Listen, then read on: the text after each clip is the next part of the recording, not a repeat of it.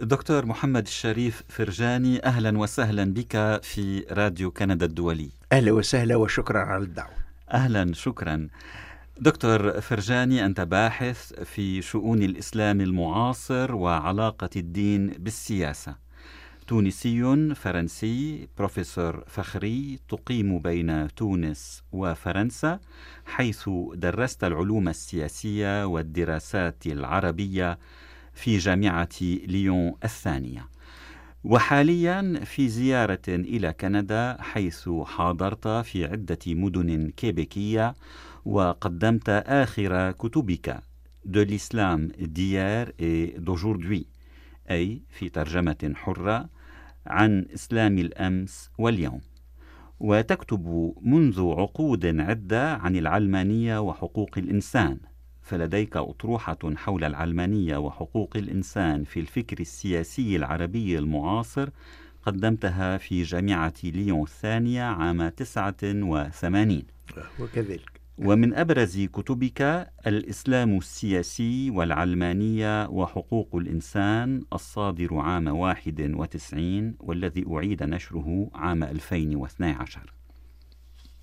ومن أقوالك: العلمانية ليست دينا جديدا وليست موقفا أيديولوجيا، إنما هي موقع من كل الأديان، تحترم القناعات والانتماءات الدينية ولا تتحيز لواحدة منها على حساب الأخرى، فتقف على المسافة نفسها منها جميعا. دكتور محمد الشريف فرجاني، العلمانية التي انتشرت وترسخت فيما يعرف بالعالم الغربي واجهت ولم تزل تواجه عقبات في الترسخ والنمو في المجتمعات العربية والإسلامية بشكل عام. لماذا؟ هل لأن الإسلام دين ودنيا كما يؤكد الكثيرون من بين علماء الإسلام؟ الواقع لكي نفهم العلمانية يجب أن نفهم صيرورة العلمنة التي هي نتيجة انتشار الثقافة العلمية، التي هي نتيجة أيضا الديمقراطية. ظهور الديمقراطية وفر للسلطة السياسية مصدر للشرعية آخر غير ذلك الذي كانت تجده في الأديان، كل الأديان. قبل أن تنتصر العلمنة وقبل أن تنتصر آه الثقافة العلمية، تنتشر الثقافة العلمية، وقبل أن تنتصر الديمقراطية، ما كان بالإمكان الفصل بين السياسي والديني في أي فضاء من الفضاءات الثقافية والثقافات الدينية. ولذلك فإن ما نواجهه اليوم في الفضاءات الإسلامية من صعوبة القبول بمبدأ العلمانية وبالفصل بين السياسي والديني هو نتيجة تأخر انتشار الثقافة العلمية، نتيجة تأخر صيرورة العلمنة التي هي ذلك تلك الاستقلالية لمختلف الأنشطة الإنسانية التي كانت خاضعة للسلطات الدينية وتشكلها في فضاءات مستقلة عن السلطة الدينية، وهي أيضا نتيجة آه تأخر تحقق الديمقراطية. هناك صيرورة، هناك توجه نحو الديمقراطية، ولكن لا توجد اليوم في أغلب البلدان الإسلامية سلطة يمكنها أن تقول أنها تعبير عن إرادة الشعب، وبالتالي ليست في حاجة إلى دعامة إيديولوجية تستمدها من الدين. ومما يعيش العالم الإسلامي منذ القرن التاسع عشر هو صيرورة علمنا تصطدم بواقع استبداد، وذلك الاستبداد هو الذي يمثل اليوم الحاجز الأكبر أمام انتصار العلمانية. المشكلة ليست في هذا الدين أو في ذاك، هو الدين هو دائما تأويل، هو محاولة دائما للملائمة بين ما يعتقده المؤمن وما يحياه والثقافة التي له، و هذه الملائمة هي بحث مستمر، وعندما تظهر أفكار جديدة وعندما تظهر ظواهر جديدة رد المؤسسة الدينية هو رفضها على أساس أنها بدعة، ولكنها عندما تسير جزءا من الواقع وعندما تصير تلك الأفكار التي تقاومها السلطات الدينية مقبولا بها من طرف المجتمع، عند ذلك تعاد قراءة الدين ويوجد في الدين الذي باسمه رفضت تلك الأفكار ما يؤسس لتلك الأفكار، وهذا جرى في كل الفضاءات الدينية. طيب، أشرت إلى أن العلمانية كما نعرفها لم تكن لتبصر النور لولا الديمقراطية، ولكن الديمقراطية بحد ذاتها، الديمقراطية التي نعرفها حاليا، هل هي قابلة لأن تترسخ في العالم الإسلامي على نطاق واسع؟ يعني هناك تجارب ناجحة في بعض الدول الإسلامية، في بعض الدول العربية تونس تمثل نموذجا ناجحا، لعله النموذج الناجح الوحيد بين دول الربيع العربي. هناك ديمقراطية في لبنان توافقية بحاجة لتطوير بشهادة يعني معظم المراقبين، ولكن الديمقراطية التي أتاحت للعلمانية في الغرب أن تبصر النور وتترسخ، هذه الديمقراطية هل برأيك هي قابلة لأن تنتشر على نطاق واسع في العالم الإسلامي؟ يعني مشكلة الديمقراطية هي كونها وصلت إلى الفضاءات الإسلامية وفضاءات الجنوب بصورة عامة في فترة تأزم الأنساق الديمقراطية.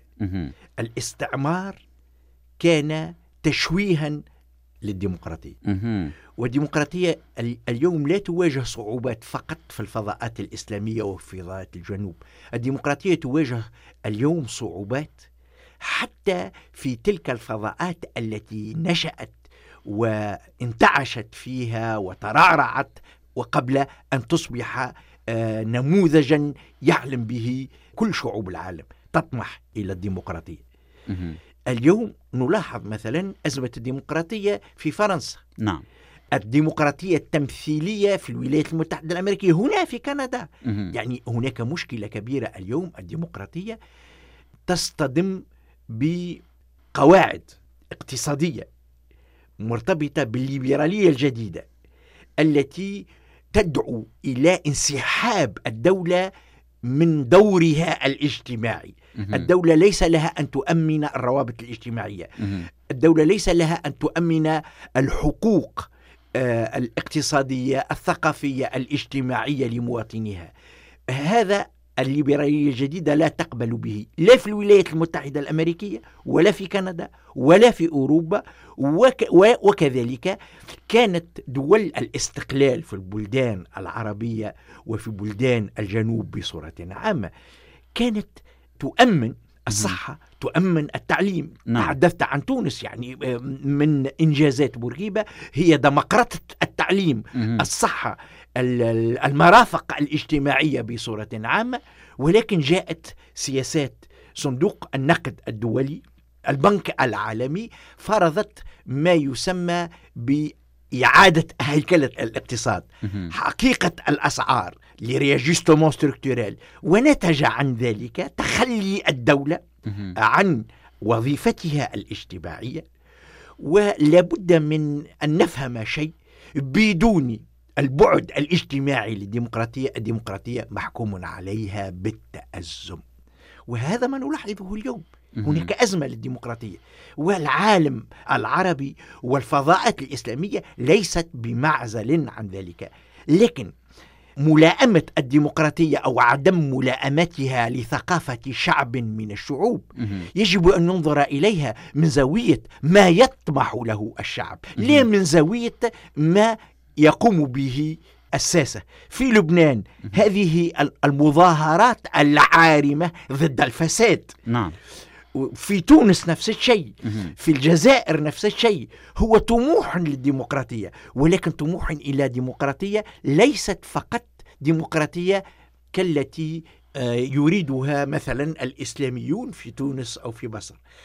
مغالبة لا مشاركة كما يقولون، هي وسيلة، هي وسيلة للوصول إلى الحكم. حتى في تونس، حتى في تونس بالطبع. نعم، ولكن ولكن حركة النهضة ألم تلعب دورا إيجابيا في تونس ما بعد الثورة؟ حركة النهضة في تونس قبل الثورة وبعد الثورة كان لها مشروع ينتمي إلى ما يسمى بالإسلام السياسي. نعم. دولة دينية، الدولة الإسلامية تطبق الشريعة. حاولت النهضة في المجلس التأسيسي في تونس أن تمرر ثلاث مشاريع دستور. نعم. مؤسسة على مقولة الدولة الإسلامية، على الشريعة كمصدر وحيد أو رئيسي للقوانين، على تعويض المساواة بين المرأة والرجل بالتكامل بين المرأة والرجل. تجند المجتمع المدني في تونس هو الذي أجبر النهضة على أن تتراجع عن مشاريعها في انتظار أن تتوفر موازين القوى الملائمة لذلك. الفرق بين ما جرى في تونس وما جرى في مصر مثلا وما يجري في المغرب هو أن في مصر العسكر هو الذي حد من تغول الإسلام السياسي الإخوان المسلمين. كذلك في تركيا لمدة نعم. طويلة العسكر هو الذي كان المؤمن للعلمانية الأتاتوركية، نعم. كمال أتاتورك الكمالية. في المغرب الملك أمير المؤمنين هو الذي يحد من تغول الإسلام السياسي. في تونس من حسن حظنا المجتمع المدني هو المجتمع المدني مم. هو الذي فرض على النهضة أن تتراجع عن مشروعها رغم أنها كانت مع حلفائها لها الأغلبية في المجلس التأسيسي وفرض عليها من طرف المجتمع المدني. وأنا أفضل هذا الطريق، أن أن يكون المجتمع وليست سلطة من فوق المجتمع أو من خارج المجتمع هي التي تفرض على الإسلام السياسي بأن يقبل بإرادة الشعب. طيب، وكيف تنظر إلى الوضع حاليا في تونس؟